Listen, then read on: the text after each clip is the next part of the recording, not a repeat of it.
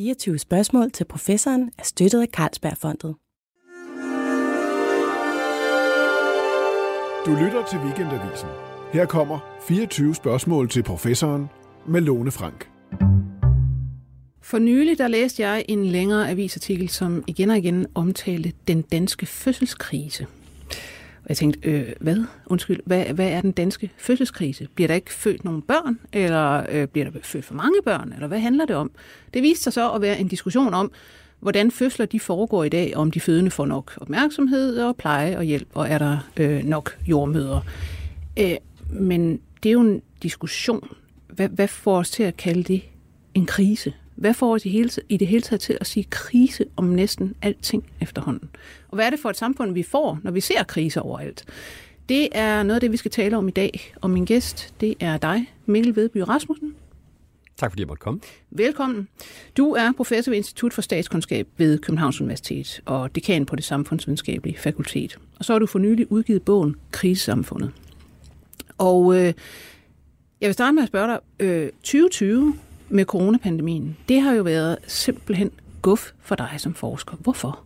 Ja, så var det da godt for noget, kan man sige. Øhm, på den ene side har det jo været et, et utroligt mærkeligt år, når man har startet, men når man arbejder på et universitet, som, som jeg gør. Altså mm. vi har skulle omlægge hundredvis af kurser, og vi har skulle få en masse ting til at fungere, både i vores undervisning og forskning, og jeg tror alle talt aldrig, jeg har arbejdet så meget som i, i, øh, i foråret 2020 med at få alt det her til at virke. Og samtidig kunne jeg så mærke, og det, det sker jo nok mange gange, når der sker mange ting omkring en, at der var noget af det her, jeg virkelig havde et behov for at forstå. Mm. Og jeg tror lidt, jeg har det sådan, at jeg har et behov for at forstå et eller andet, så åbner jeg et Word-dokument, og, og så går jeg i gang. Øh, og så var det her med kriser noget, der har fascineret mig længe. Altså mit forskningsområde er jo sikkerhedspolitik, ja. øh, og det jeg jo pludselig kunne se, det var, at nogle af de her klassiske sikkerhedspolitiske overvejelser, øh, det var nogle, jeg kunne se folk brugt på fortorvet øh, når de øh, øh, gik uden om, øh, om hinanden, eller om, når, de, når de diskuterede, om folk nu stod præcis en meter eller senere to meter øh, fra hinanden på, på fortorvet. Og ja, så satte jeg mig til at skrive, og øh, resultatet ligger foran dig på bordet. Så du har simpelthen tænkt, øh, jeg vil gerne forstå det her i en større kontekst, altså i en, historisk kontekst, i en samfundsmæssig kontekst. Ikke bare, lad mig lige forstå, hvad sker der med den her virus nu og her, men altså hæve sig lidt op Jamen, nu, nu er vi jo alle sammen blevet sådan en slags skabsepidemiologer øh, ja. det, det sidste års tid, og nogle af os er nok sluppet bedre fra det end andre. Bodega-epidemiologer. Det, ja. må, det er måske en bedre metafor. øhm, men, men det var egentlig ikke det har jeg for det første ikke forstand på, og for det andet var det egentlig heller ikke det, der optog mig så meget. Øh, men jeg synes, der var en masse ting, som jeg synes har præget samfundsdebatten, og egentlig også, øh, hvordan folk fremstiller deres eget liv mm. øh, igennem de senere år, som på en eller anden måde er, er eksploderet mellem hænderne på os øh, under, under den her coronakrise. At vi er kommet til at se samfundet som noget, der er i krise, øh, måske permanent, fordi vi mener, det er ved at gå under i klimaforandring, eller kineserne kommer og tager os, eller hvad for en krise man nu mener definerer vores samfund. Også når det handler om, om institutioner, altså folkeskolen har været i krise i al den tid, jeg kan huske, jeg har læst aviser. Mm. Øhm, øh, på samme måde, så hvis du er i en virksomhed, så øh, vil du også jævnligt få at vide, at der er en krise, økonomisk eller andet. Vi befinder og os på en brændende noget. platform det er jo det. Altså, ja. øh, og det er en metafor, en metafor, som nogle af os måske har et lidt belastet forhold til. Men det er jo ikke desto mindre det, du får at vide hele tiden, ja. øh, som begrundelsen for, at nu skal vi omlægge HR-afdelingen, eller hvad det nu ellers, ellers er. Og personligt, øh, altså hvis du ser på folks CV'er, så vil det fortælle dig, hvilke kriser det er, de har løst, hvordan de overkom dem, og hvordan de, de nu kvalificerer dem til at få det næste job. Mm. Øh, hvis du øh, møder børn i folkeskolen, øh, så har de også i kriser, øh, fordi de har brug for den ene eller den anden diagnose, eller er dårlige til matematik, eller god til matematik. Altså, øh, vi er i den grad begyndt at forstå verden omkring os ved hjælp af kriser. Så det vil sige, at krisesamfundet er i virkeligheden det er en mentalitet, det er en tankegang? Det er, en, det er både en mentalitet, men det er også et redskab. Altså, der, det er jo ikke, fordi der ikke er problemer i den her verden. Øh, men, men hvordan håndterer vi dem? Mm. Øh, og der tror jeg i stigende grad, at krisen er blevet det, det konceptuelle redskab, øh, som gør, at vi kan genkende en situation, og som vi kan forudse lidt, hvordan den går. Fordi sagen er jo, at kriser er jo en slags fortælling øh, ja. som, jeg, som, ja, jeg, jeg skriver om, jamen, som jeg skriver om i bogen, så da, da i lægevidenskabens absolute vorden i, øh, i det gamle Grækenland, øh, der vidste de her folk jo dybest set ikke rigtigt, hvad der var, der foregik. Øh, de vidste ikke noget om bakterier, de vidste slet ikke noget om viruser.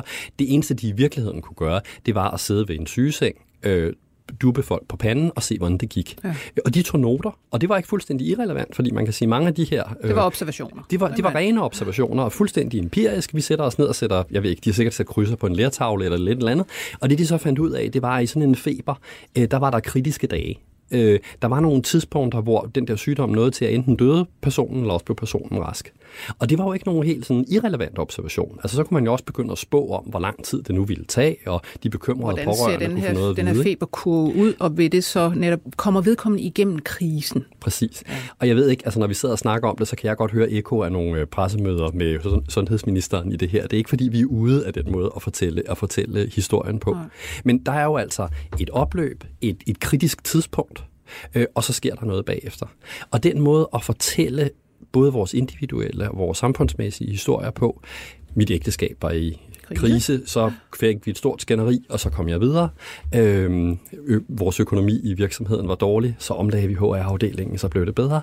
Altså, det er jo noget, som, som i den grad præger vores måde at gå til problemer på. Men hvor, hvor kommer den fra? Altså, hvornår ser du starten til det her? Fordi det er jo noget, jeg synes, vi har levet så længe med, at det er netop bare sådan, man tænker, det er jo, det er jo bare vores natur. Har vi ikke altid tænkt sådan? På den ene side har vi i hvert fald i vestlig civilisation altid tænkt sådan. Mm. Allerede de gamle grækere tænkte på den måde. Øh, Og hvis du, hvis du ser optakten til den franske revolution eller andre store sådan skil i, øh, i hvad hedder det, verdenshistorien, Lenin var en ret stor fan af kriser, mm. øh, så, så vil du se Han det var her god til at optræde. udnytte. Jamen, det var, jo, det var netop det, han kunne. Øh, og, og det er jo en, det er jo en del af, af krisens politik at udnytte krisen. Og derfor kommer, kommer der til at ske noget særligt i fra 70'erne og frem, hvor den økonomiske krise i, i Vesten, hvor brudet med sådan den velfærdsmodel og den markedsøkonomimodel, man i Vesten havde udviklet siden 2. verdenskrig, mm. øh, bliver så stort, at, at, man, at øh, hvis man er Slytter, eller Reagan, eller Thatcher, eller Kohl, så siger man, at vi er i en krise. Det her samfund bliver nødt til at blive lavet om. Der er nogle velerhvervede rettigheder, der skal fjernes. Øh, centralbankerne skal gøres uafhængige, osv. osv. Og vi kom så til fat i 80'erne og kartoffelkurer, alt det her. hvor hver eneste gang, der var, altså, øh, det hed jo, altså igen, at du lægemetaforerne kører hele tiden, mm. kartoffelkuren, ikke? Ja. Øhm, at, at så kommer vi ind i en gænge, hvor politik kræver en krise. At, at det politik i virkeligheden handler om, og den type politi- politikere, der bliver efterspurgt, og den type embedsmænd, der hjælper dem med at gøre deres arbejde, er dem, der håndterer en krise i et Excel-ark. Øh, og og det, det spreder sig øh, fra, fra den rene politik ud i virksomheder, og derfra ud i, i resten af vores samfund. Øh, og det har så dybest set bare taget til siden begyndelsen af 70'erne. Ja. Men du er så også, altså du er jo ret begejstret, synes jeg, man kan sige, i, i din bog, for det, der sker i forbindelse med coronakrisen, hvor du ligesom som politisk videnskabsmand, som samfundsvidenskabsmand, siger, politikerne går ind og åbner et nyt rum, og nu udøver de, gå hjælp mig, magt på en god gammeldags måde. Altså, de tager magten i hænderne, de gør noget frem for bare at administrere. Så, så, så du kan godt blive sådan lidt begejstret, forstår jeg det, over det her. En blanding af det er nok sådan en almindelig politologisk mm. begejstrethed Ja. ja. over at se noget politik. Ikke? Men, Jo. men, men den anden side er også, at jeg må indrømme, at jeg som borger er utrolig træt af, af, af en, en politisk øh, diskussion, som i virkeligheden bare handler om, om vi kan flytte 2% hist og pist. Øh, jeg synes, der er en masse store samfundsmæssige spørgsmål, som vi holdt op med at stille os selv, og det, det tror jeg faktisk er en rigtig dårlig idé. Mm. Øhm, Hvad kan det være? Nå, men øh, jeg synes, finanskrisen er et meget godt eksempel. Ja. Øh, øh, hvad hedder det? Øh, det kommer måske for vidt at grundanalysere den her, ikke? men altså, der, der, der, er, der er et sammenbrud i økonomien. Øh, det eneste, vi i virkeligheden gør ved det, det er at sige, okay, lad os skrive en check til bankerne, så de ikke går ned, øh, og håber, at huspriserne stiger igen. Det her det er groft karikeret, men, men det sgu ikke helt galt. Øh, den, den, den store diskussion om, hey, hvordan er det egentlig, vi, vi køber boliger, og hvordan indretter vi vores Ja. økonomi og sådan noget, den udbliver på sin vis. Man havde jo dog en stor diskussion om, hvorvidt netop hele det finansielle system skulle laves om, og man lavede nogle regulationer, øh, mm-hmm. og så videre, og så videre. Men, men det er rigtigt nok. Altså, og, det, og det vil jeg på ingen ja. måde forklare, øh, men, men jeg tror, regulering er det rigtige ord. Mm. Altså, du, du regulerer en sektor, uden du egentlig spørger dig selv, hvordan virker den her sektor i øvrigt i økonomien. Ja. Øh, og man kan sige, så har vi haft nogle, nogle pseudo-udgaver af den debat, hvor det så har handlet om specifikke banker, vi synes har opført sig uetisk, og der, jeg tror, der er noget af for finanskrisen i den debat, som, øh, som er sådan en lille smule uforløst. Øh, coronakrisen derimod, der er ikke den samme respekt for det ekspertsystem, som, som står for, for, for sundhedsting. Det regeringen jo i virkeligheden siger i marts 2020, det er, at sundhedspolitik er for vigtigt til at blive overladt til læger. Det skal politikere nok tage sig af. Øh, og, øh, og hvad hedder det? Øh, derfra så åbner de jo et gigantisk politisk rum, som egentlig ikke mm. var til stede før. Øh, den epidemilov, de gik ind i krisen med, øh, den, den gav egentlig ikke regeringen så stor magt og indflydelse. Det lå egentlig mest hos sundhedsmyndighederne, og det får de relativt hurtigt ændret til at sige, at det her det er så vigtigt, at mm. vi skal have nogle samlede øh, politiske beslutninger. Og det ja. synes jeg er utrolig fascinerende.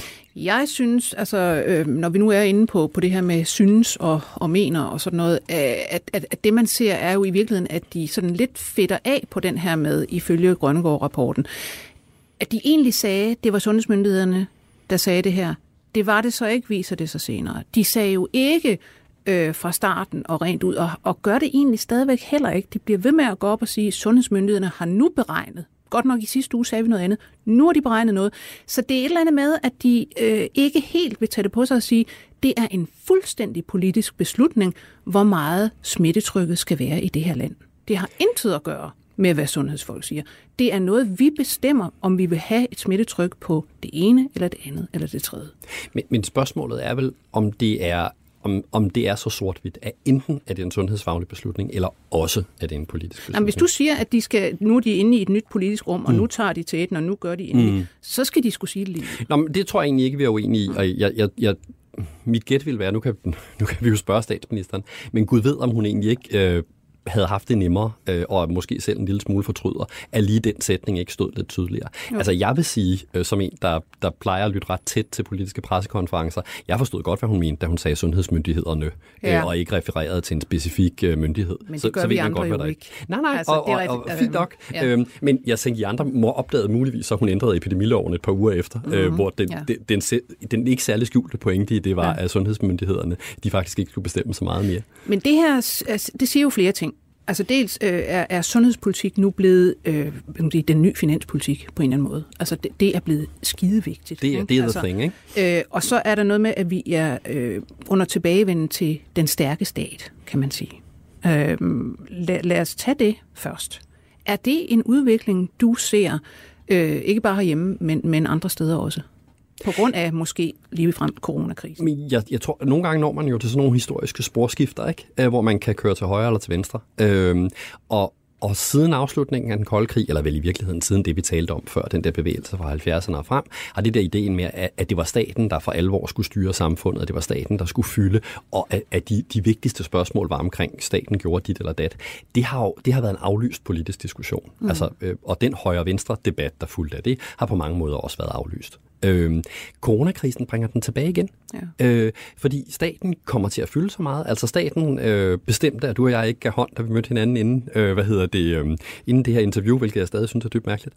Ja. Øh, øh, og, og, og hvad hedder det, staten øh, har postet milliarder på milliarder ud til at øh, understøtte forskellige sektorer og alt muligt i en grad, hvor, øh, hvor øh, altså man kan sige sådan den klassisk liberale, lad mig have min virksomhed i fred, den har man ikke hørt så meget til det, det sidste års tid. Det ligner faktisk. Men det er det vel sådan set også. Ja. Øh, og det, det jo ligner, det er en kriseøkonomi, mm. øh, som jo øh, fungerer på, på præcis den måde. Øh, og selvfølgelig kan man godt, når vi engang er ude det her, så sige, Nå, så er det slut med det, og lavere skatter, og øh, ikke blande sig mere. Men, men det vil jeg bare tvivle ret meget på, og det der skete.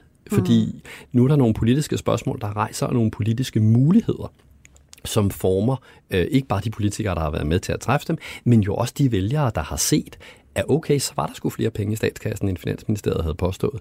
Mm. Øh, og så kunne man altså prioritere dem på en anden måde. Men når du siger nye politiske muligheder, hvad, hvad er det så? Det er vel andet end, end bare penge. Det er vel også øh, muligheden for at sige som politiker, at nu ønsker vi faktisk at gøre sådan her. Altså det er ikke bare fordi vi rykker rundt på nogle øh, kommaer i, hvem der får lidt mere, hvem der får lidt mindre. Vi har en vision om noget. Det, det er vel egentlig det.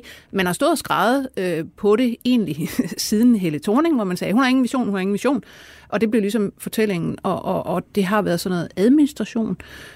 Nu siger man så egentlig, nu, nu kan man komme med sin vision og sige, hvad man vil som politiker. Ja, så bliver det jo spændende at se, hvor mange der er. Ja, fordi jeg tænker umiddelbart, det kan godt være, at regeringen er blevet meget, meget glad for at udøve den her magt. men det virker jo som om, at øh, oppositionen lige nu står fuldstændig rådvild, og som man kan sige, det er lidt sådan destilleret og opkoncentreret svaghed. Men, men jeg tror, en af grundene til, og der, der er formentlig flere end det her, men en af grundene til, at Venstre øh, er, i, ja, er i de problemer, de er, øh, og ikke bare sådan, hvad skal man sige, den politiske HR i det, øh, det er jo også, at de, deres vinderformel de sidste 20 år mm. har været baseret på noget helt andet. Ja. Øh, og, og det er jo det, der sker. Altså politik er jo noget af det mest uh, kompetitive, der findes. Uh, og de skal simpelthen nok finde en formel, uh, der passer. Og der er masser af muligheder. Blandt andet at være imod en stærk stat, hvilket jo vil være et traditionelt liberalt synspunkt. Uh, så, vi kan så, så der er masser at finde tilbage til. Vi kan virkelig sige, at det her det er, det er den krise, politikere måske også har ventet på på en eller anden måde. Nu er det med, uh, det er kreativ destruktion af det gamle paradigme. Men, men øh, altså, jeg, jeg leger jo en del i bogen med Josef Schumpeter, der jo netop fandt på hele innovationsbegrebet, fordi han jo grundlæggende var nervøs for, hvad han betragtede som kapitalismens grundlæggende krise. Altså, at, at vi aldrig kom ud på den anden side af det her, medmindre vi, vi, lavede, vi lavede tingene om. Og det han, det han tog som kapitalismens redningsplanke, det var netop øh, innovationen. Og den har vi jo formået at gøre kedelig med øh, priser og øh, alt muligt andet, øh, hvor vi har prøvet at, at gøre den så pæn og nydelig som bare overhovedet muligt, så den i virkeligheden ikke rigtig var farlig øh, de sidste mange år. Men men når man ser, øh, hvad ved jeg, øh, ginproducenter, der går over til at lave håndsprit og øh, ja. lidt, lidt større begivenheder i, i økonomien derudover, øh, så kan vi jo se, der sker, der sker nogle helt andre ting, når presset bliver så meget større. Og spørgsmålet bliver jo i virkeligheden, om mange af de spørgsmål, som på en eller anden måde har været sådan lidt perifære i den politiske debat. Øhm, og det går sådan set fra alt fra identitetspolitik over klima til frygt for flygtninge, eller hvad det nu ellers er, mm. hvor, som, hvor de i virkeligheden er nogle ret store spørgsmål, men som man har svært ved at løse inden med den politiske ramme. De vil jo melde sig på den anden side af corona og sige, hey, I sagde, at rammerne var fast. Det var de jo så ikke. Så nu vil vi faktisk gerne. Øh, og det tror jeg egentlig åbner en, en, en langt bredere palette af politiske øh, farver, du kan male i. Ja. Øhm, hvis vi snakker om den, den stærke stat og fornemmelsen af, at, at staten er virkelig altså en indgribende kraft, og, og politik er noget, hvor man har visioner og gør noget med folk og gør noget med økonomien osv. osv. Øhm, hvad er så effekten på befolkningen, vil du tro? Altså øh, er vores identitet også under, er vores måde at tænke på os selv også under øh, forandring med hensyn til, at, at vi mere måske ser os nu som ikke sådan en slags fluffy verdensborgere, men, men jeg er borger i Danmark. Jeg er måske endda i Region Nordjylland, hvor vi har mink, eller i, du ved, øh, Region Hovedstaden, og, og, og den der netop, altså borgerfornemmelse, nu skal vi passe på hinanden, eller nu skal vi et eller andet. Og på den anden side af det også en... Altså man kan se flere og flere griber til sådan nogle altså ekstra parlamentariske midler. Ikke? man, man står og hammer på ting og sager foran Christiansborg, man laver demonstrationer for det ene og det andet og det tredje. Øh, civil ulydighed, folk, der lukker deres butikker op osv. Øh, er, det, er det også er det et identitetsmæssigt, hvad skal man sige, følge af det her med øh, krisesamfundet og den her meget, meget stærke statsgenkomst? Nu vil jeg jo nødig have, det virkede som om, jeg bare var sådan øh, enormt glad øh, mm. for, for, for, for den stærke stat og dens genkomst. Altså, guderne skal vide, at al den der åbenhed af politiske muligheder, den, den har en, en, en seriøs bagside. Øh, fordi det er jo ikke bare en debat mm. om, hvorvidt staten skal blande sig i meget eller ej. For mange mennesker er det jo deres personlige liv. Altså, det er ikke bare regulering af, at man skal give hånd eller ej. Det klarer vi nok. Om børn skal i skole, om du, ved, du kan have din butik åben eller ej, øh, om du må have mink, eller du bare skal have en røvfuld penge. Ja, eller, og så har man jo så været så heldig, at man fik en røvfuld penge. Ikke? Ja. Øh, andre steder i verden, der kunne det også bare være, øh, ja, du har valget mellem at, ja. at gå sulten i seng, eller dine børn går sulten i seng, eller du går på arbejde og, mm. og får corona. Altså, der er nogle af de her, de her spørgsmål, der kommer meget tættere på, og det udløser selvfølgelig også en anden type reaktioner. Altså, hvem kan for alvor ophisse sig over en eller anden økonomisk pakke, der flytter 15 milliarder fra det ene sted til det andet? Øh, men men, men om, om dit levebrød bliver fjernet, eller øh, hvad der sker, øh, det kan ophisse på en anden måde, og det skaber ja. selvfølgelig også en polarisering igen noget, som, altså, det er meget lang tid siden i dansk politik, at det har fyldt så meget, øh, men, men, øh, men det gjorde det jo engang. Ja. Øh, øh, og, og den polarisering tror jeg også, vi, øh, vi, vi, vender, vi vender tilbage til. Øh, og så med, med hensyn til dit andet spørgsmål om det der med at føle sig som borger. Øh, og som nationalborger. Ja, ikke mindst det. Ja. Altså, der har, der har vel været sådan en fornemmelse af, at globaliseringen, det var sådan et grundvilkår Mm. Og det bare var sådan, det var, og det kunne man egentlig ikke rigtig gøre noget ved. Der var på et tidspunkt i, i 90'erne og 0'erne, hvor vi talte om nødvendighedens politik. Jeg tror, Poul Nyrup havde sådan et, et, et malerisk beskrivelse af, at enten så byggede man læhegn, hvilket man så åbenbart ikke skulle gøre, mm. men eller også byggede man vindmøller, så sådan historiens øh, ja. blist, den blev ja. fanget. Ikke? Øh, og det handlede om at holde markederne åbne og øh, flytte virksomheder til Polen eller Taiwan, eller hvor de nu skulle flytte Og man har snakket øh, i forbindelse med det der også meget om, at jamen, vi har jo mere som, lad os sige, talende klasse i Danmark, har vi meget mere til fælles med de talende klasser i andre lande, end egentlig med, du ved, arbejderne eller socialklienten i vores eget. Altså den der form for flydende sådan mm. klasse øh, verdensbevidsthed. Jo, fordi os, der så talte om den slags ting, det var så også os, der tog til konferencer i fjerne lande mm. og, og den slags ting. Ikke? Det holdt vi så op med. Ja. Øh, fordi fra den ene dag til den anden, der viste sig faktisk, at de der grænser faktisk fandtes i virkeligheden. Ja. Øhm, og, øh, og at dem, man skulle vende sig til, når, når det for alvor brændte på, det var ikke EU, der stod og kiggede sådan lidt undrende på, hvad der foregik. Det var ikke FN, der var mere eller mindre i lommen på Kina. Øh, det var simpelthen ens nationalstat, der tog sig af det. Og det var jo ikke bare noget, der skete i Danmark. Nej. Det var noget, der skete i hele Europa, i, i hele verden. Øh, og man kan sige, på den måde blev der ligesom sat udråbstegn bag en pointe, som, øh, som Brexit og valget af Trump og en masse andre begivenheder har prøvet sådan at antyde over for os de sidste, mm. de sidste 5-10 år. Men, men den bliver også sat på et lidt dybere niveau. For ikke alene viser det jo sig jo så, at jo, vi kan faktisk regulere, hvem der kommer ind og ud af landet på en helt anden måde. Øhm, det viser jo også, at noget i vores økonomi med den der, med den der hvad hedder det, øh, afhængighed af, at nu skal vi altså så købe øh, vores øh, værnemidler øh, langt mm, væk, ja. øh, hvor vi ikke har kontrol over deres og produktion. Og vi kan ikke bare lige producere øh, vacciner, fordi det har vi ikke produktionsapparat til. Nej, det det solgte vi ligesom, ikke? Jo. Øhm, øh, havde, havde vi gjort det i dag? Nej, det havde vi nok ikke. Mm. Øh, vil der være en kæmpe diskussion efterfølgende om, hvad det er for et type beredskab, det der skal stå til rådighed? Ja, må ikke. Øhm, og det bliver ikke billigt. Altså nu når vi Nej. taler om staten igen, vi har jo i masser af år sparet rigtig mange penge på at gå væk fra en, en offentlig sektor, der havde beredskab. Altså, der er kun præcis så mange senge på et sygehus, som der i gennemsnit er brug for. Mm. Der er kun præcis så mange politifolk, som vi lige regner med, der er brug for, og fortsat selv listen. Det viser jo bare, at når man så ikke har det beredskab, så kan man ikke fra den ene dag til den anden omstille sig til noget andet. Ja. Og man kan sige, at hvis vi havde haft en, en sundhedssektor med 600-700 ekstra senge, så havde vi ikke haft et problem, og så havde vi ikke fået nogen nednukning. Måske skulle man simpelthen bare have investeret massivt i nogle flere senge. Lynhurtigt. Jo, altså det, det, der har slået mig som en, der øh, der hvad hedder det, øh, har, har, har læst alt for mange bøger om militærhistorie, mm. øh, det er jo, at, at hvad hedder det, det man jo altid taler om, når man indsætter militære styrker, det er, at der skal være reserver. Øh, man bliver nødt til at, man kan jo ikke have folk ude i yderste skyttegrav hele tiden. Der bliver nødt til at være nogen, der, der cirkulerer frem og tilbage. De reserver findes jo ikke i sundhedsvæsenet.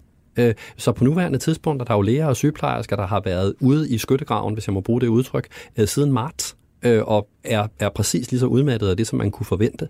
Øh, på den måde var der jo aldrig nogen, der ville tilrettelægge en militær kampagne på. Man havde viftet med det hvide flag for måneder siden. Det havde ikke kun lade sig gøre. Men det, det får mig så til at spørge øh, om, om det, jeg egentlig havde fat i før, med, med hensyn til sundhed og, og sundhedspolitik, at det er rykket ind på en anden plads. Altså, kommer vi til fordi nu snakker man om, okay, vaccinerne ser ud til ikke bare at virke enormt godt, men de øh, vil også forhindre smitte. Så man kan egentlig se for sig, at i løbet af et års tid, så er øh, langt de fleste vaccineret, øh, og øh, så kan man begynde at, at stille på vaccinerne efterhånden, som mutationer kommer, og vi kan komme tilbage til sådan en, en normal tilstand, lad os prøve at kalde det det. Men vil det her med folkesundheden øh, komme til at indtage fremover en anden plads, end det har gjort før? Altså, jeg, jeg, jeg tror, der er to bevægelser, og det der i virkeligheden, jeg synes, det er svært på nuværende tidspunkt at spå, hvad det er for en af dem, der, der vinder, men om måske er pointen i virkeligheden, at det der er ingen af dem, der vil gøre, men der vil være en, en kamp frem og tilbage. Den ene er selvfølgelig, som du nævnte, sygdommens normalisering. Mm. Altså, i 1918, der døde millioner af mennesker af, ja. af, af influenza. Uh, ind, I dag er det jo noget, vi, uh, vi har med jævne mellemrum, og ja. nå ja, øh, og på et eller andet tidspunkt vil, vil, øh, vil corona jo bevæge sig hen i samme kategori, og så skal den veje, behandling af det vejes op mod, mod alt muligt andet øh, på, på, på lige vilkår. Men der er vi jo ikke endnu. Nej. Øh, og, og præcis derfor så synliggør den en, så synliggør den i virkeligheden sundhedspolitik på en, på en anden måde end før. Sundhedspolitik har jo i høj grad handlet om regionalpolitik, det har handlet om sygehusbyggeri, og det har handlet en masse om infrastruktur. Det har måske gået lidt, lidt uden om, øh, om, om der, hvor det i virkeligheden handler om enkelte mennesker og familiers liv, og der har været et manglende fokus på, hvordan det hang sammen med resten af vores samfund. Og jeg tænker, det er ikke rigtig nødvendigt at komme med et langt argument for øjeblikket om, at vores almindelige sundhedstilstand nok har noget at gøre med, hvordan resten af samfundet fungerer. Og det vil skabe et enormt pres på øgede investeringer. Ja. Men, men men problemet er jo så også bare, at hvis du ser på investeringer i, i sundhed i, i Danmark de sidste 10-20 år, så er det jo ikke, fordi vi ikke har brugt penge på det. Nej. Øh, øh, men man må spørge sig selv, om vi så har brugt pengene rigtigt, og om effekten har været den, vi ønsker. Så måske bliver debatten i virkeligheden flyttet fra, handler det her egentlig om at bygge et syge, supersygehus til, eller handler det om, at, at vi i virkeligheden skal have et helt andet fokus på, hvad vores individuelle sundhed er. Og så bliver det politik på en helt anden måde. Mm. Øh, så handler det ikke om arbejdspladser, hvor mange læger og sygeplejersker vi, øh, vi hvad hedder det, uddanner. Så begynder det at handle om, øh, skal du have lov til at ryge? Øh, øh, skal du have lov til at spise fed mad? Øh, burde vi ikke snart forbyde kaffe? Fordi det er der sikkert også et eller andet i vejen med. Altså, det er jo ikke fordi, at sådan den måde, vores samfunds- og politiske debat fungerer på for øjeblikket, ikke har lyst til at forbyde andre mennesker noget. Det er vel, altså, tage et tilfældigt opslag på Facebook, det handler vel mest om, at folk skal lade være med et eller andet. Det er en, en meget dybliggende menneskelig drift, altså at man forbyder de andre noget jeg tror både, det er en dyblæggende menneskelig drift, jeg tror også, det er en, en øh, i et samfund, hvor vi måske har svært ved at overskue dets kompleksitet, mm. så, så bliver lysten til, at vi stopper nogen med at gøre et eller andet. Øh, den bliver næsten overvældende. Jeg tror jo netop, at, at det er det, vi ser i, i meget af coronadebatten. Det er faktisk, at man kan ikke overskue kompleksiteten af det her. Så er det nemmere at sige, bare luk ned, forhindre, at du ved, så mange som muligt bliver smittet, i stedet for alle mulige komplekse ting med, jamen hvad så med andre sygdomsgrupper? Hvad så med de økonomiske omkostninger? Alt det der. Og jeg synes også, at man, man måske kan se, at, at sådan en sundhedsdebat og et fokus på folkesundheden også kan blive et, et nyt øhm, hvad skal man sige, fokuspunkt for hvad skal man sige, velfærdssamfundet. Fordi det er, jo, det, altså det er jo omsorg i yderste potens, det her. Ikke? Det er, øh, staten er din mor og øh, tager sig af, at du ikke bliver syg eller at du bliver helbredt, eller hvad det nu er. Ikke? Og det, der, der kan man jo se egentlig gamle diskussionslinjer øh, stå over for hinanden. Ikke? Altså, Helt, helt enig, at, at, at det, det bliver en grundlæggende diskussion om, hvor meget staten skal fylde. Øh, altså, det er jo heller ikke tilfældigt, at Socialdemokratiet har det så godt i den her diskussion. Nej. Altså, det, er, det, altså, det kunne ikke være mere klassisk. Vel? Nej. Øhm, Nej. Øh, og øh, for sjov læste jeg, jeg tror, jeg, jeg, jeg nævner det i bogen, øh, Socialdemokratiets berømte partiprogram fra 1945, Fremtidens Danmark, øh, skrevet af Jens Otto Krav, og sådan en, en urtekst i Socialdemokratiet. Jeg havde helt glemt, at den ikke handler om andet end kriser. Nej. Øh, den handler om, hvordan de kriser, der udløste 2. verdenskrig, skal forhindres i fremtiden. Og det handler så om økonomi, men altså man kunne sådan set øh, i de sætninger indsætte øh, øh, øh, sundhed, og så, så virkede det på samme måde. Øh, så hvis Mette Frederiksen virkede som en lidt gammeldags politiker, da hun blev valgt, så virker hun jo som øh, en, der ligger helt i midten af den her debat øh, på nuværende tidspunkt. Men det er jo bare værd at huske, at gennem hele velfærdsstatens opbygning, mm. så var det jo ikke fordi, at alle var enige om, at det var en god idé. Altså, der var en kæmpe debat om, hvorvidt man skulle gøre det her, øh, og øh, et tilsvarende modtræk, der så i, i, i 80'erne og 90'erne formåede at hive, hive, hive den anden vej. Øhm, så, så vi åbner jo en politisk debat, som vi godt kender, ja. men som selvfølgelig vil udkomme på nogle nye måder, være mere fokuseret på, på sundhed, måske også på områder som teknologi og, mm. og, og andet, øh, hvor der jo er nogle tilsvarende udviklinger, der, der hvad hedder det, vender op og ned på vores samfund. Ja. Øh, det her med, at vi har tænkt i kriser, og der er talt om kriser og skrevet om kriser, det har, det har vi så kendt lang tid. Og lad os sige, det er formentlig en grundfigur i menneskets måde at tænke på. Men vi er jo gået fra, kan man sige, en, øh, man sige, en tid, hvor man altså efter 2. verdenskrig meget tænkte i utopier øh, eller i, det, i det, hvad det 1900-tallet i det hele taget. Mm. Ikke? Altså, vi skal opbygge socialismen, eller vi skal, altså et eller andet andet. Det var noget med nogle utopier om, hvordan kan mennesket få det bedst muligt, udfolde sig bedst muligt. Øh, I, i det nuværende krisesamfund er vi vel i en tænkning, hvor det meget handler om dystopier. Altså vi, vi kan vælge mellem, vil vi, vil vi gå ned med klimaet, vil vi gå ned med biodiversiteten, vil vi gå ned med pandemierne. Øh, der, der er vel sket et skred der.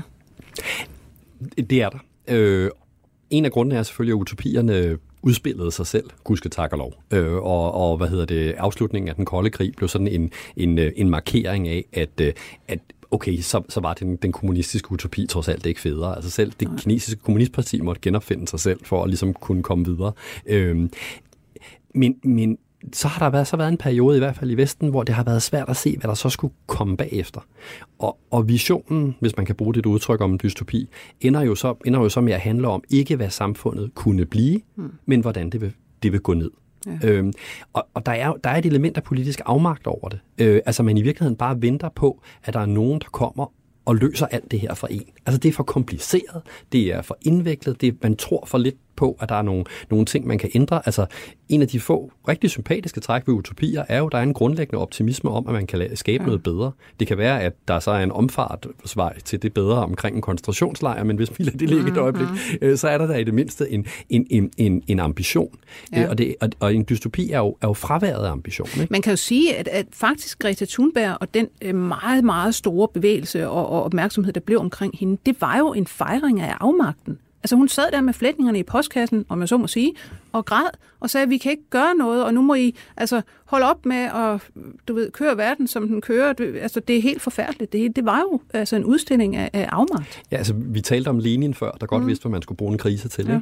Ikke? Øh, meget af klimadebatten, og det gælder selvfølgelig ikke for den hele, øh, handler jo om, at øh, det, det går helvede til. Ja. Øh, og øh, øh, og det, det er der sådan set ikke rigtig noget at gøre ved. Og så er der en, en, en næsten uforløst håb i et lille hjørne af, af, af det udsagn, som hedder, og når kapitalismen så endelig er brudt sammen, så kan vi lave vores øh, organiske køkkenhave, og så skal det ja. nok gå alt sammen. Ja, man kan sige, fortællingen, øh, som jo der i, i, altså efter Sovjetunionens og, og Østeuropas øh, fald, blev, at Francis Fukuyama-agtigt øh, inden på historien. Det liberale demokrati har vundet, yay, øh, og så kommer der ikke til at ske mere. Øh, det, den er jo ligesom blevet vendt, men nu ser man den her antikapitalisme rundt omkring. Og siger, jamen det der liberale demokrati, det kan jo ikke hverken det ene eller det andet. Altså, det er aldrig helt gået op for mig, om Fukuyamas bog faktisk er en utopi eller en dystopi. Nej. Altså, er det, er, det, er det egentlig helt fantastisk, at det eneste spændende, der sker, det er, at vi skal finde ud af, hvad det er for et, øh, et stormagasin, vi skal handle i? Mm. Øh, eller er det i virkeligheden frygteligt? Øh, og måske kan der, jeg tror, der er noget i Fukuyamas filosofiske baggrund, der gør, at han har det svært ved at finde ud af, om han synes det ene eller det andet. Øhm, men, men resultatet har jo i hvert fald været, at selv hvis folk rigtig gerne vil lave et eller andet om, så var, det, så var grundideologien og grundopfattelsen af, hvor vi, mm. vi stod historisk, det var, jamen, det kan være lige meget. Det, det ser sådan her ud. Mm. Øh, og så er det måske, hvis man skal være lidt færre over for dystoperne, egentlig ikke så underligt, de siger, jamen, så bliver vi jo nødt til at have flodbølgen øh, før, og, og, og så må vi putte nogen om, ombord i nark, øh, og så må vi håbe, det bliver, øh, det, det bliver bedre bagefter. Og så, vi, så det er jo afvisningen af politik. Ikke? Ja, vi er jo også et eller andet sted tilbage ved, ved noget med menneskets natur, at vi har en drift mod, der skal ikke bare ske ingenting vi kan faktisk ikke særlig godt bare ligge i hængekøjen og nyde det hele. Altså, der, der, der, der, så skal der ske noget. Altså, jeg tænker på, at øh, vi for ikke så lang tid siden havde øh, Vibeke Skov Tjalve herinde, øh, som snakkede om de nye højrebevægelser og hvordan de faktisk er sådan en slags stormundrang øh, ting, altså hvor de, de synes, at vi har gennemlevet altså 1900-tallet som sådan et feminiseret siden 2. verdenskrig samfund. Nu skal der fandme ske noget, der skal være heroisme, der skal være handling, der skal være kamp, kom nu. Altså det er lidt sådan, altså så vil vi have krise, hvis der ikke er nogen. Nå, men den, den, den sandhed, vi måske ikke altid er lige glade for at erkende, det er jo, at der er jo også noget fedt i en krise. Mm. Den sætter dig fri. Altså ingen sammenligning i øvrigt, så tror jeg, at vi alle sammen, vi i hvert fald på et tidspunkt i løbet af nedlukning og alt muligt følte, ej, det var da dejligt. Der er en masse ting, jeg ikke behøver at tage stilling til. Øh, mennesker, jeg ikke behøver at møde. Altså, der er et helle Øhm, øh, og, og jeg tror, at de fleste oplever, at det hele det er så ved at være slut. Øh, men, men det gælder jo også i den lidt, i den lidt, øh, i den lidt større politik, at, at krisen er noget, der sætter dig fri. Ja. Øh, og det er måske tydeligere at se hos en, en Mao eller en Hitler eller et eller andet, de, de gør det. Men det gælder jo også for demokratiske politikere. Altså man kan sige, Winston Churchill er det berømte, ikoniske eksempel, at, øh, at en mand, hvis alle hans politiske evner var fuldstændig perfekte i maj 1940.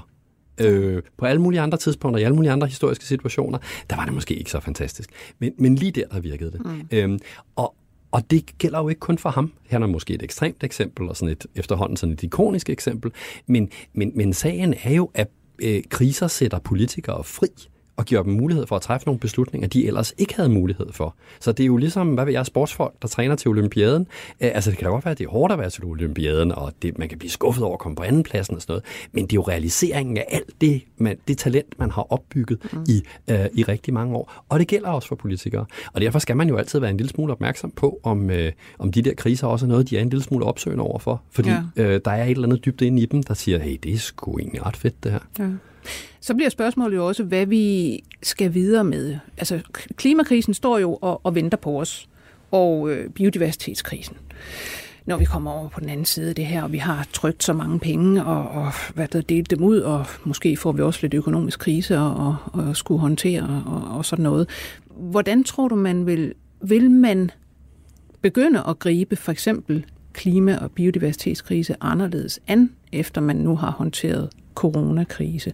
Eller bliver det lidt business as usual? Jeg tror, den kommer til at fylde på en anden måde. Du, mm. kan, du kan allerede se, altså øh, G7, øh, de øh, store industrilandets klub, holdt, holdt møde her i, i weekenden, øh, og deres... Øh, deres kommuniké bag, bagefter, det handler blandt andet om, at de skal build back better, som er begyndt at være, at være sloganet, ikke? som jo interessant nok er et slogan, der er taget for sådan øh, ulandshjælp og genopbygning efter katastrofer, øh, øh, som, som man så kan overføre til det her og sige, okay, vi skal faktisk bruge krisen øh, til, som en lejlighed til at, øh, at investere i, i, i grønne ting så øh, mm. i stedet for, øh, for de sorte ting, vi havde før i tiden.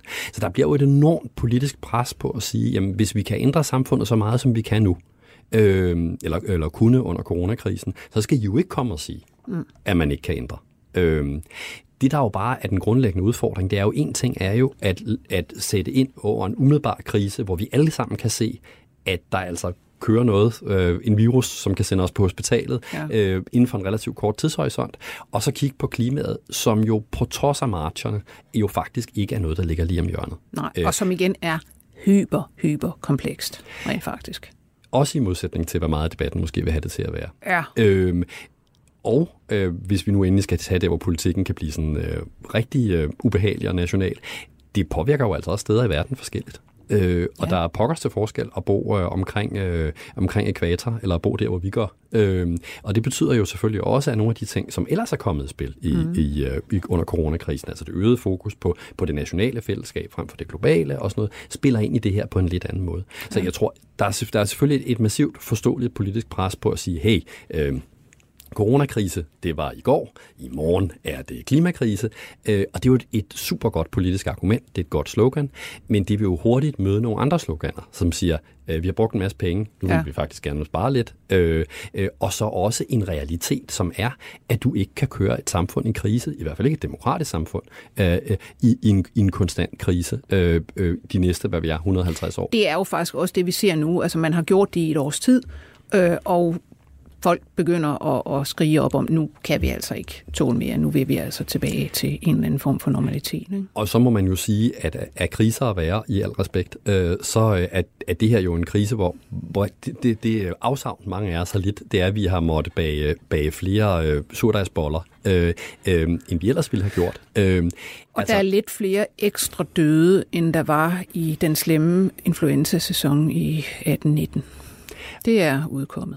Og, og, og derfor må man jo sige, at hvis, hvis, hvis man vil overføre den her tænkning på øh, radikale omlægninger af økonomien, øh, af øh, folk ikke kan køre i deres bil, men skal købe noget andet. Mm. Altså alle de der ting, som jo har udløst demonstrationer i Frankrig, da man hævede benzinskatterne bare en lille smule, og alle de her ting, så er vi over i noget langt mere øh, konfliktfyldt og komplekst. Mm. Så det kan jo være i virkeligheden, det vil jeg ikke håbe, men det, mm. man kunne godt frygte, at vi vil se tilbage på den her coronaperiode, lidt på samme måde som britterne ser tilbage på, på 2. verdenskrig. Ikke? Og når man kommer tilstrækkeligt langt væk, så er det egentlig bare det sådan lidt, lidt hyggeligt, ikke? Og, ja. øh, og hvad hedder det, et udtryk for national enighed og sådan noget, som man så dybest set ikke har set siden.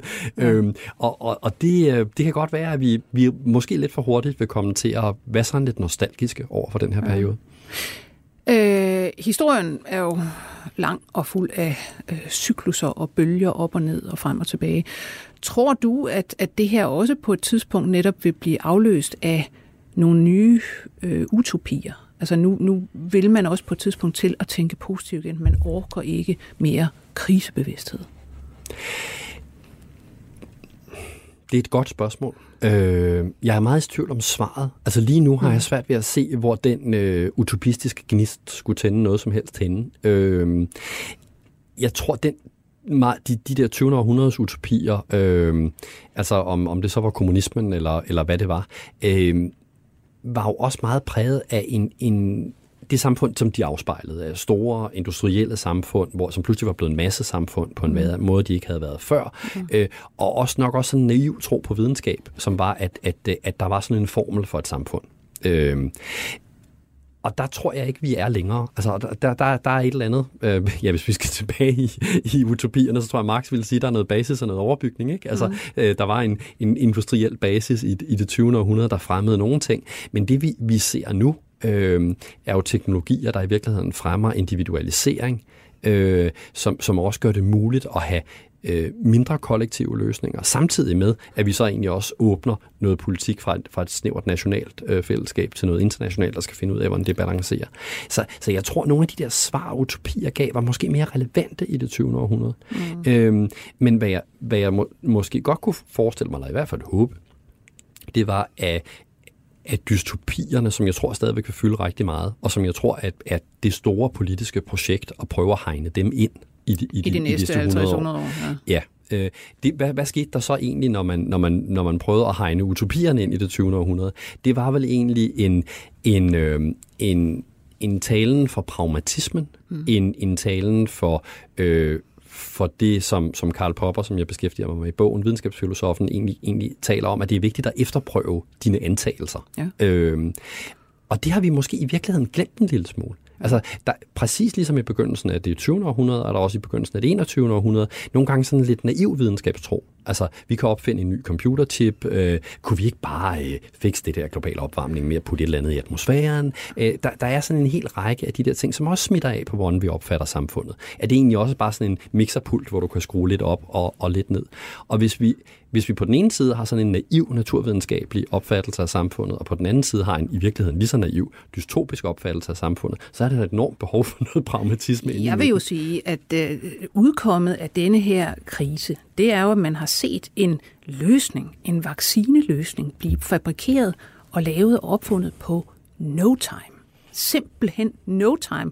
I forhold til, lad os sige, 1918, ikke? Mm. der får vi løst det her, og det er faktisk et meget begrænset dødstal, man har på verdensplan i forhold til, hvad man havde råbt op om, og hvad man kunne have haft. Og nu har man lavet vacciner, øh, der er enormt gode, på faktisk ingen tid. Det siger jo noget om, at jamen, den videnskab, vi har stillet på benene, den kan faktisk virkelig, virkelig meget. Det undrer mig, at der ikke skulle komme en, en større tro på, vi kan løse forskellige problemer ved lige præcis at sætte videnskaben i gang. Ikke ved at stå og debattere om, skal vi så alle sammen lade være med at spise kød, men komme i gang med faktisk at tænke over det ordentligt videnskabeligt. Mm. Og der tror jeg, du har en vigtig pointe, men spørgsmålet er, hvordan den bliver oversat. Ikke?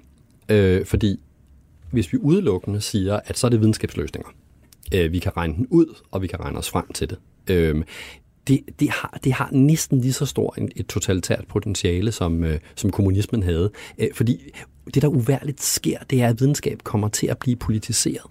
Fordi hvis du, hvis du på forhånd har sagt, jamen den løsning, I måtte finde ud af, det er den, vi implementerer, jamen så flytter du bare det politiske spørgsmål øh, fra at tage stilling til forskellige løsninger øh, over i, i videnskaben selv. Altså, og det ser, tror jeg, man skal passe enormt meget på. Ja, men jeg tror, du ser også på det på en helt anden måde, end jeg nogensinde ville tale for. Altså, det handler jo ikke om, at videnskaben skal styre verden. Det handler om, at videnskaben er et redskab, som man skal indse, det er virkelig, virkelig et, et hvad det hedder, meget virksomt og effektivt oh, men det var, det var som man kan implementere, for, for at det i hvor det er. Ikke? Øhm, og, og det skulle man måske se noget mere på netop i, i de ting, man står overfor. Nå, men og, og, og det tror jeg, du har fuldstændig ret i. Det, der, det, der, det, der er, det vil være min pointe, det er, det, og det også handler enormt meget om indlejring. Altså ja. i virkeligheden, hvis du bare ser sådan det strengt videnskabeligt, så tog det vel det der BioNTech-ægtepar mm. øh, et par mhm. dage øh, at finde ud af, hvad, hvad, hvordan den der vaccine skulle se ud. Ja. Hvorfor var det så, der gik øh, så lang tid inden den blev, eller man kan sige relativt kort tid i virkeligheden, men jo mange ja. måneder, inden at den blev foldet ud, jamen det havde jo sådan set intet med videnskaben at gøre, men det regulatoriske system, der er sat op omkring vacciner. Mm. Øhm, ja, og det kunne da godt være, at man skulle se på, at man kunne smide en måned eller to af det i, i, i fremtiden. Øhm, så, så, så det er jo, det er jo øh, det, og det er præcis derfor, jeg taler om pragmatisme. Ikke? Det, er, det er, hvordan du kan få videnskabelige løsninger gjort til relevante våben, hvis jeg må bruge det udtryk, øh, mod, mod de relevante problemer, i stedet for bare at læne dig tilbage og sige, ja, er det i virkeligheden er videnskabens skyld. Ikke? Hvis de bare ikke havde opfundet de der kulkraftværker, så var det gået alt sammen. Øh, så, så det, det pragmatiske midtersynspunkt, der hvor vi identificerer problemer og kommer med løsninger og diskuterer, hvad konsekvenserne af de løsninger er, øh, det er det, vi skal tilbage til. Men det kræver jo egentlig også en tro på, at vi kan gøre noget ved problemerne. Mm. Øh, altså, og det er egentlig både, at vi kan finde vi kan finde de dimser, der skal løse dem, men egentlig også, at samfundet har kapaciteten til at lave sig om. Øh, og, og der vil jeg da give dig ret i, at øh, hvis vi virkelig tager sådan de, de lyserøde briller på, øh, så kunne det jo præcis være det, vi havde fået, fået ud af den her krise, præcis den erfaring, vi faktisk havde fået. At, meget kort sagt. At vi faktisk havde løsninger på samfundets problemer. Og at vi kan lave samfundet om. Mm-hmm. Lad det blive de sidste ord, og man kan sige nærmest en opfordring. Tusind tak, fordi du kom, Mikkel Vedby Rasmussen. Tak, fordi jeg måtte være med. Du er professor ved Institut for Statskundskab ved Københavns Universitet og dekan på Samfundsfagligt Fakultet samme sted. Og bogen, vi snakkede ud fra, det var Krisesamfundet. Jeg skal sige, at vi var produceret af Birgit Nissen. Jeg selv hedder Lone Frank. På genhør. 24 spørgsmål til professoren er støttet af Carlsbergfondet.